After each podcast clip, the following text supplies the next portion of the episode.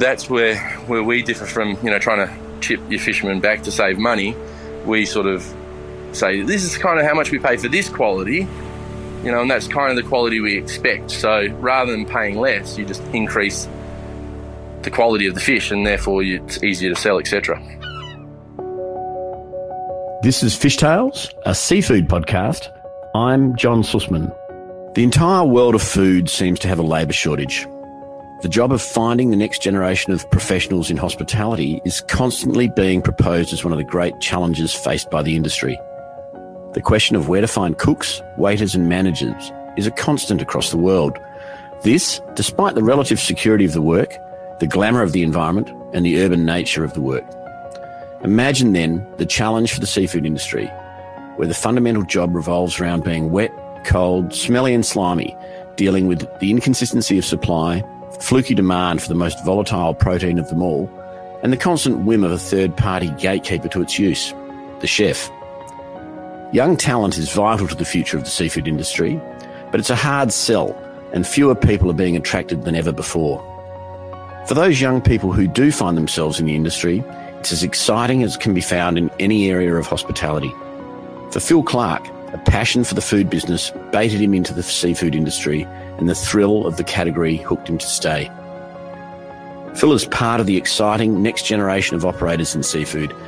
Along with his partner, John Corden, they operate Finn Seafood, a business that is turning the tables on old supply chain models and providing catchers and cooks a clear, transparent line of communication, reframing the role of the fishmonger as a fisher advocate and customer resource. G'day, I'm Phil from Finn Seafood over in Perth. Um, we're a new seafood business, been around for about five years. Uh, started with one of my best mates, John Corden, back in uh, 2015. We started a retail store in South Perth. Uh, that taught us that we were we could do business together. We actually lost all the money that we invested into that store and, and some. And but we thought if we can lose that much money together and still be mates, that's the person perfect person to be in business with. So we dug the hole a little bit deeper and started a factory down in Hamilton Hill, where we had the aim to process prawns. In reality, process prawns and, and sell a bit to restaurants, sell a few oysters uh, to restaurants and whatnot. And we sort of grew a pretty successful uh, seafood business from there. The reason I started was destiny. So my first job ever was packing bait on Pakenham Street for WA Bait Supply. Lou Rummer, my best mate was his son Lee Rummer, and we used to pack mainly mulies, sometimes coral prawns. If we were really unlucky, this thing called bony herring, which was one of the most disgusting jobs you could do. I've got, I'd have to put a sheet over my face just to try and do it. And then the other one before they got banned was cow hocks for for craybait. We used to have to break up the big cow legs and put them into smaller bags. So um, we'd do that for you know kids' rates, a couple bucks an hour sort of thing, and we'd sometimes we'd save enough money just to go to the the movies and stink out the whole movie theatre smelling like sardines. So that was my start. Then I went to school, etc. Uni, finished at the global finance financial crisis. So it wasn't like it used to be. Go to school, go to uni, get a job for the boys in the city. Um, there was no real jobs out there anymore, and gave me the opportunity to really think about what I wanted to do. And then my dad gave me some really sound advice. He says, Phil, if you find something you love, you never have to work a day in your life. And he said, What do you love? And I said, I love food. I want to own restaurants and be a restaurateur or something. And he said, Right, you know that most people go broke owning restaurants. And I said, Right. He said, How are you going to learn about it? And I said, Well, I'll go work and sell seafood, sell stuff to restaurants. Started working for Simon Johnson being a rep for them, learned how to sell fancy food and, and a lot of the networks in the at least the West Australian side of things for some of the restaurants. And then one day, Lou Rummer called me up and he was about to sell his share in a fish shop called Big Fish Direct that he owned with a guy, Brett Hogan. And he said, Phil, give this guy Brett a call. He'll probably give you a job. So I called him. He said, let's go for a beer. We went for a beer at the Tradewinds sort of told him what I was about, what I wanted to do. The job that he had in mind was a little bit different, set something else up for me, and uh, the rest is history. Joined Focus Fisheries and had an awesome mentor in Brett Hogan, who, if any of you out there that know him, he knows pretty much anything and everything about seafood. So um, I'm a sponge. I'm dyslexic, and I don't really learn too well from reading or this and that the other. But I really I learn really well from from listening to people and and experiences. So Brett gave me fantastic experiences to to really be able to flesh out myself and be sort of I guess really knowledgeable in seafood myself. Like many great businesses, Finn's Seafood is the result of serendipity, luck, planning, and a load of chutzpah. Not born of a premeditated plan, but more an evolution of ideas and enthusiasm, the Finn's model is based on a clear and honest communication across the supply chain and the magic that is social media, which allows you to create relationships with people who you might not otherwise know. Finn Seafood has really grown since when we started. Firstly, we started we actually bought uh, an oyster business and we started selling oysters directly to restaurants. Um, and then started buying a bit of fish off fishermen here, there, and everywhere. And we quite frankly didn't really know what we were doing. Um, we came from, John came from Austral Fisheries, one of the biggest fishing companies in Australia, really competent in the frozen space. And I worked for a company called Mareterram. We had Norwest Seafoods, a lot of prawn boats, again, frozen products.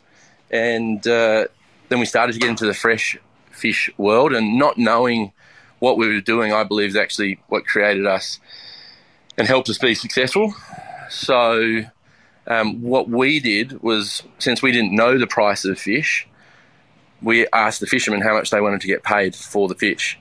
And, you know, as long as we can make money on top of what we were paying, then that's good business. And that's sort of how we developed such great um, relationships with fishermen. And one of the things that we did leaving these larger companies that, you know, Austral Fisheries is a fantastic company, but you know John had been there for a while and sort of a bit of a glass ceiling, wanted to stretch his wings and do something for himself. And I was at Mareterram, which was publicly listed, and uh, in that space you tend to care more about profits than people, and that just wasn't the the place for me to be. So when we started Finn Seafood, one of the core things that we really cared about was creating this what we call the Finns family. So I always say we're not in the seafood business, we're in the people business. The better people we have around us, the more successful our business is going to be.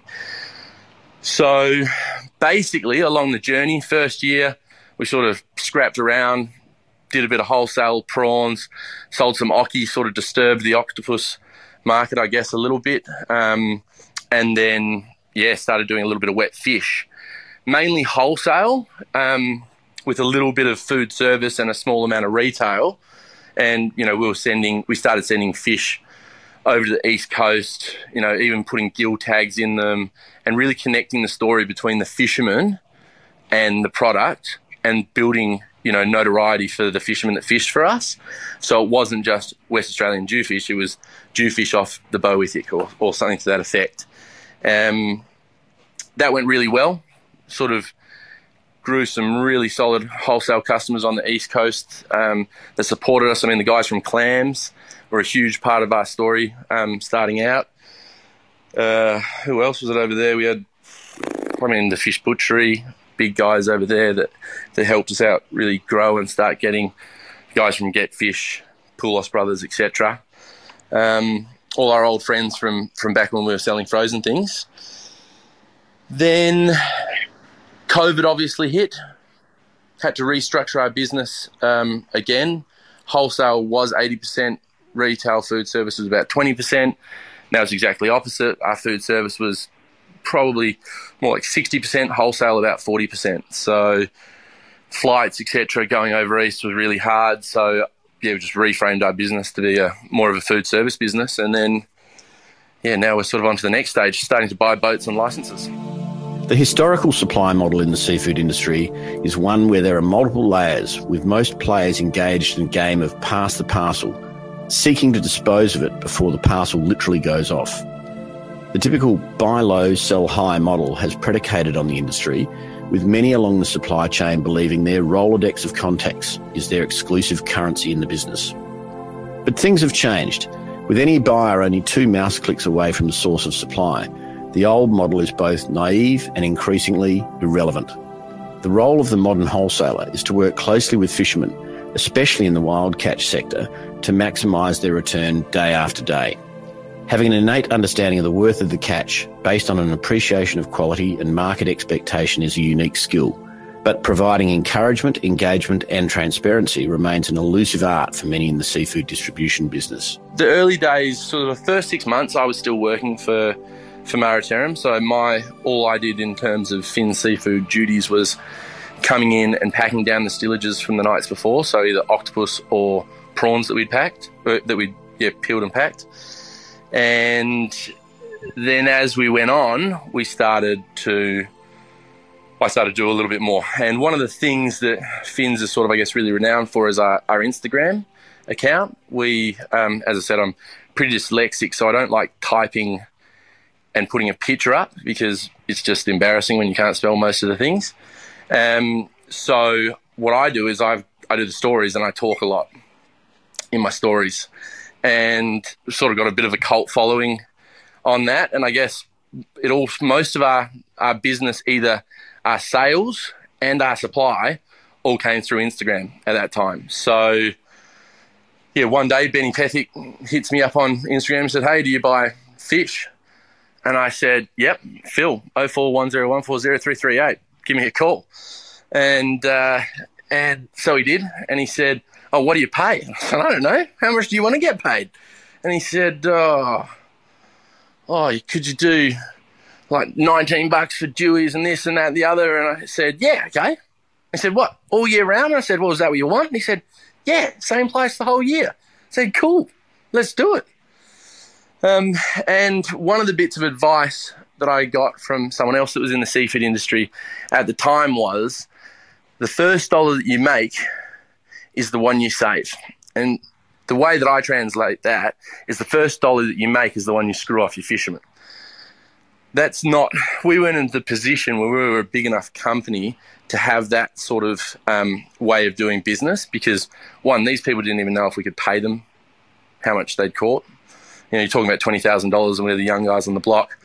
And you know a lot of people out there weren't saying nice things and spreading rumors about the fact that we couldn't pay bills etc so um, yeah they sort of trusted us and slowly from there we built a, a really solid bunch of relationships with a lot of different fishermen. Part of that is again how naive we were.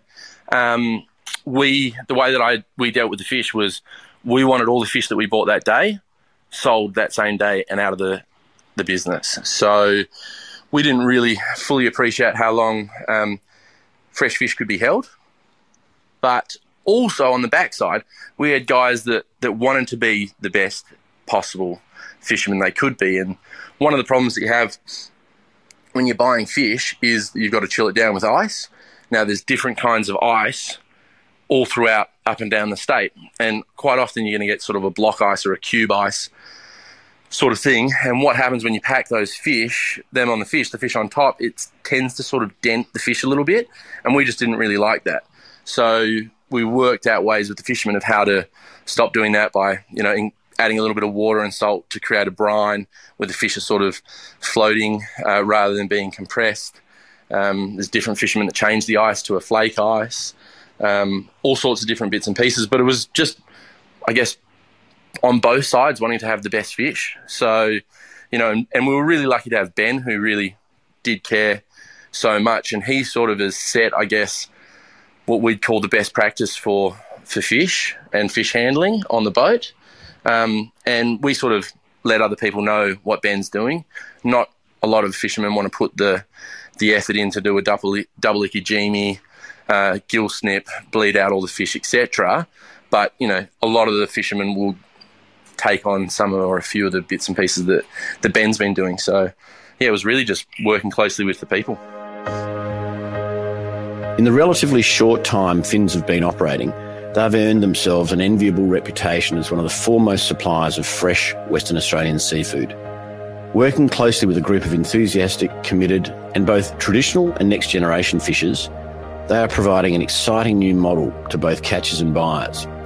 Earning the trust of seasoned catchers is no easy task, especially in an industry littered with inconsistency of truth and bad payments? Yeah, so it tends to be the, the younger guys. Um, we've got some more old school guys that, that have fantastic quality fish, um, but still to still do it their way. Um, but you've got younger guys like you've got Anthony Hazelwood from Revolution Fisheries, uh, new young guy that's that's come on. He looks after his fish really well. Um, got a young guy down south, Thomas, that, that does a really good job. And, you know, you just tell them little bits and pieces and they'll continuously try and improve. And I guess that's where, where we differ from, you know, trying to chip your fishermen back to save money. We sort of say, this is kind of how much we pay for this quality, you know, and that's kind of the quality we expect. So rather than paying less, you just increase the quality of the fish and therefore it's easier to sell, etc you know, we're pretty much 99% Australian product, and more, moreover, it's it's West Australian. So about 80, 80 odd percent of our product would be West Australian. But our favourite things are, are prawns.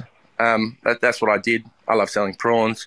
It's pretty uh, pretty good fun buying boatloads of prawns and selling them all off the back of the boat. So prawns from Spencer Gulf. We've got the Roslyn Ann that fishes for us over there. Nathan Hood, great guy. Um, and then the McGowans over here who have got a prawn boat that the Ocean Achiever that does Shark Bay, and then the Orpheus, which is a scallop boat that does Shark Bay, the Abrolhos Islands, and Esperance fisheries. And they're probably one of the most important people in the story of Finn Seafood. Um, I've been selling the boys prawns since I was 23 years old. And when we started, it was the factory that they used to break down all their prawns actually burnt down up in Geraldton. So for the first year, we were taking all the prawn loads into our factory, breaking them down and helping um, sell them across Australia.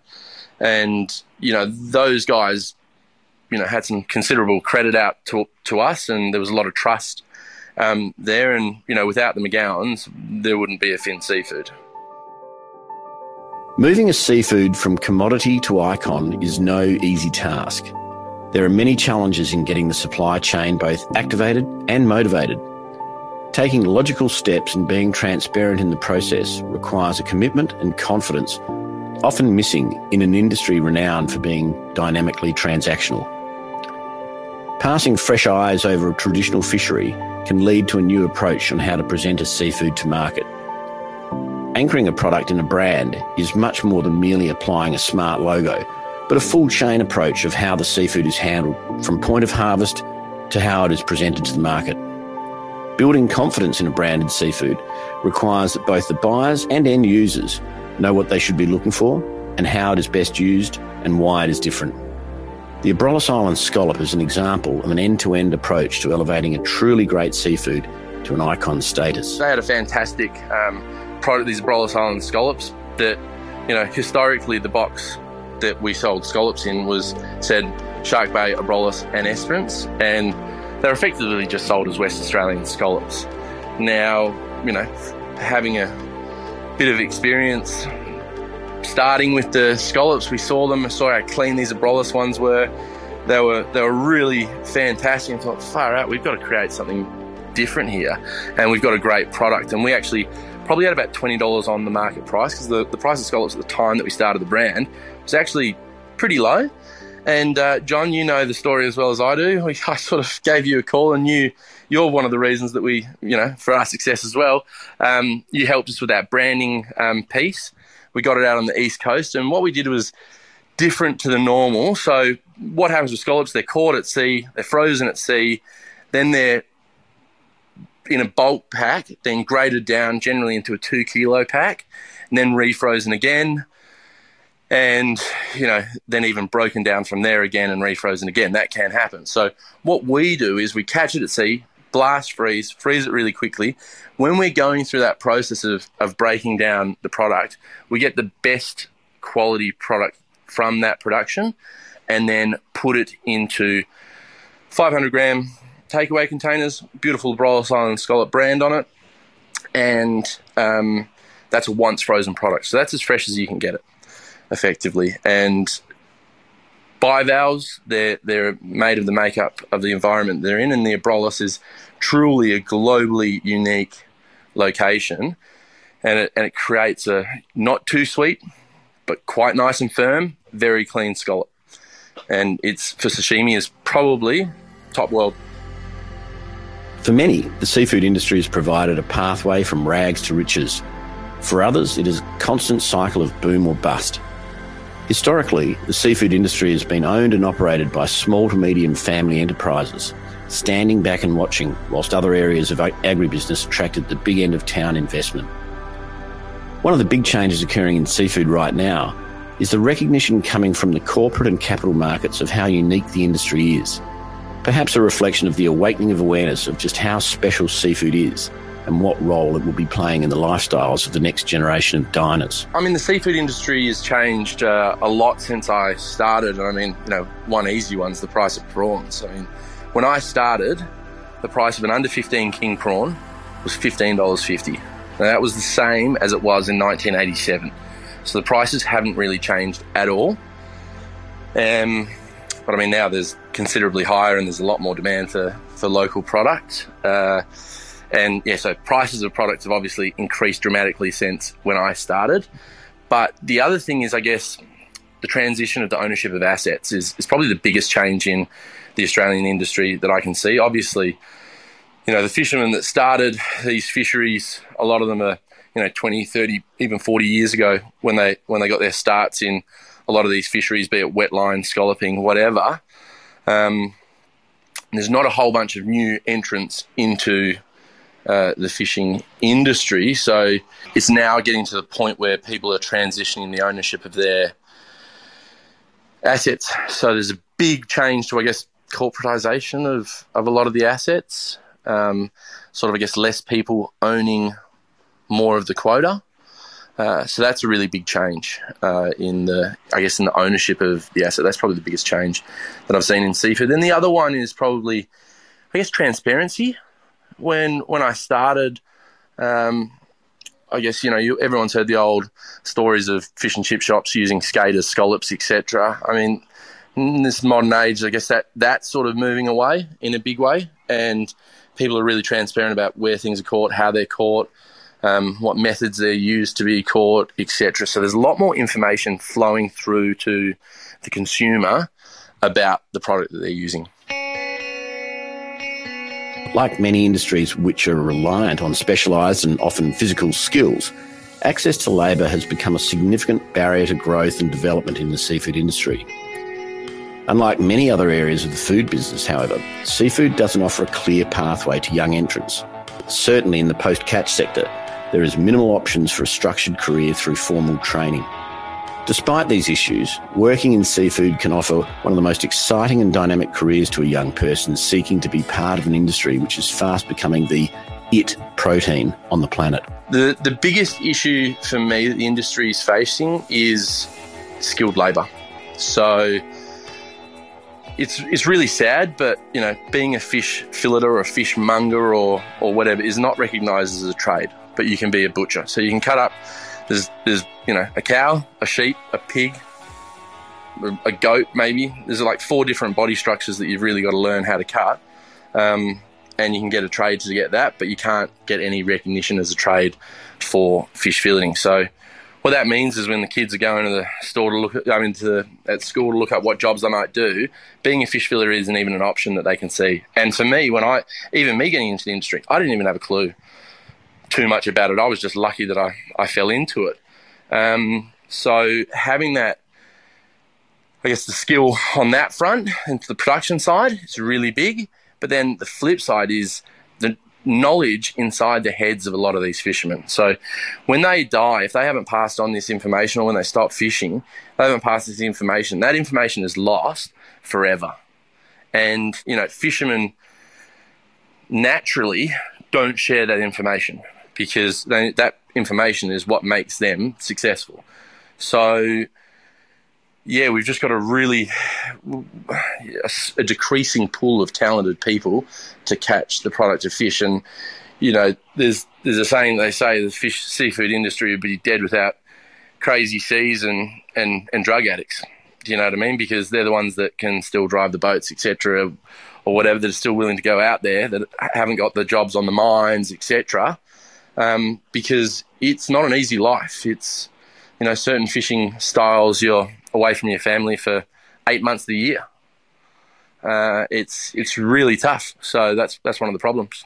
That is then the opportunity. So for people like me, and this is one of the reasons why I stuck with the seafood industry, was you know, even if Fins fails, I'm a valuable asset to any seafood business. And and if Fins did fail tomorrow, I'd could call up probably anyone around Australia and get a job because not many people have taken the time to learn about the industry and have the knowledge and have the network. So that's one of the benefits is that there's a, small number of people, and for example, in Western Australia, we've got myself, John, my business partner, Asher, all work at Finns. So then you've got a guy, Matt Michelisi, Drew Martin, and then you'd say Sam Colvin.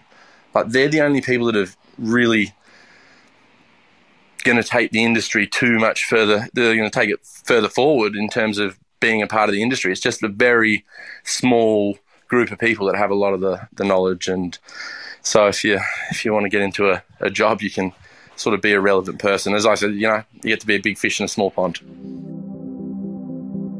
Interestingly, whilst there are advocates for regenerative farming, including biodynamic and organic operators, they appear to be the exception rather than the rule in the terrestrial food production cycle. It's amazing then to see such a provincial and relatively uncoordinated, industry like seafood so broadly adopting formal sustainable practices and certification models. Well, I mean, one of the really positive things is sort of since when I started, and I guess sort of before then, around the early 2000s, the whole world sort of started to wake up to sustainability in a big way. You get the you know creation of the MSC um, certification, which you know West Australia really champions that with the Western rock lobster being the first industry um, MSC certified, and I think we have 15 of our fisheries MSC certified, which is about by volume I think 64% of our our fish is M- MSC certified, making us one of the world leaders in in MSC certification. So, but that's happening globally, and I think one of the positive things is the recognition and science that's going in to find out what we need to do in the future to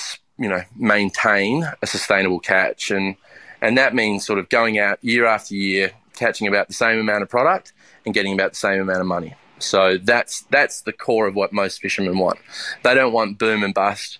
They don't want to take all the fish one year and then not have it for 3 years.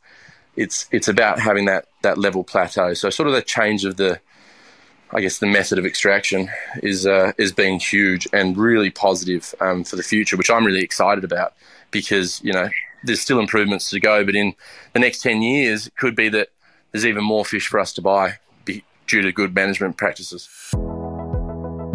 One of the exciting aspects of seafood is the diversity in supply. Whilst there are a core range of species many chefs gravitate towards, through the work of the likes of the boys at Fins, more and more underutilised species are becoming recognised as great eating and interesting. Through encouraging both fishers and chefs to give some of the lesser known species the love and care the premium species get, they're opening the market to many exciting culinary opportunities. And since we started, um, there's been a lot of change in, in Western Australia, and I mean, we've been a bit of a catalyst for, for some of that. So, what, what we did was all these fishermen, they caught these fish that none of the buyers would buy off them really. And we didn't know about it that much. And they were like, oh, yeah, what do you pay for these? And so what we did is rather than say, oh, no, we don't buy those, we created a market. one of the best examples of that's amberjack or Samson fish, um, which is part of the kingfish family. And they're actually fantastic sashimi crudo fish. So really good when they're raw. They're fine when they're cooked as well, but really top notch when they're raw. And we turned a, a low value fish into into a bit of a high value fish there. So the big things in in seafood for the food service is, I guess, a lot of the what used to be considered undervalued species, bycatch products, etc., is starting to utilise some of those, like some of the weird and wonderful prawns that you get out of the deep sea trawl in Western Australia and uh, sort of expanding those bits and pieces and taking them from an obscurity and bringing them into something that's uh, more normal and accepted on any menu. The dynamic nature of the seafood industry provides excitement like no other category in food. Perhaps it's the uncertainty of the catch, the risks that are taken to get to market, or indeed the unique and special attributes of the protein itself. When seafood gets in your blood, seems to stay. Selling big parcels of product. It's like a drug. It's just, it's good fun. When you make a big sale and you just, hoorah!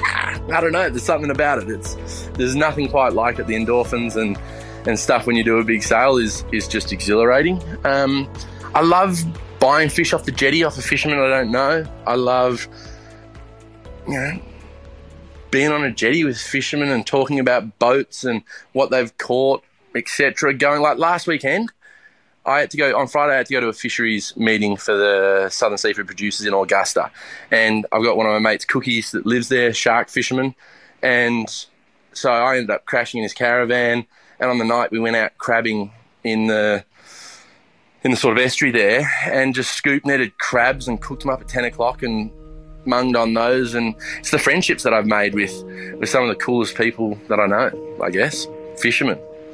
I like it. Like I, I live for it. For many in the world of food, corporate governance, commercial imperatives, and the rigours of compliance have driven the fun out of business. It's exciting to see next generation operators like Phil Clark and his team at Fins embracing seafood with a love of the business, a genuine passion for what they do, and an approach which is all about collaboration, commitment, and transparency. At the end of the day, the seafood we catch and grow in Australia is special. The attitude that the Fins team have, celebrating the work of the fishermen, their catch, and the cooks who use it, is a motivation to us all, providing confidence that the industry really does have a bright future.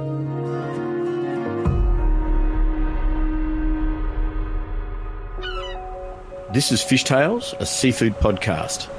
A Deep in the Weeds production. I'm John Susman. Follow us on Instagram at Fishtails Seafood Podcast or email us at fishtalespodcast at deepintheweeds.com.au. Stay tuned for more tales from beneath the surface of the seafood world every Friday on your podcast app.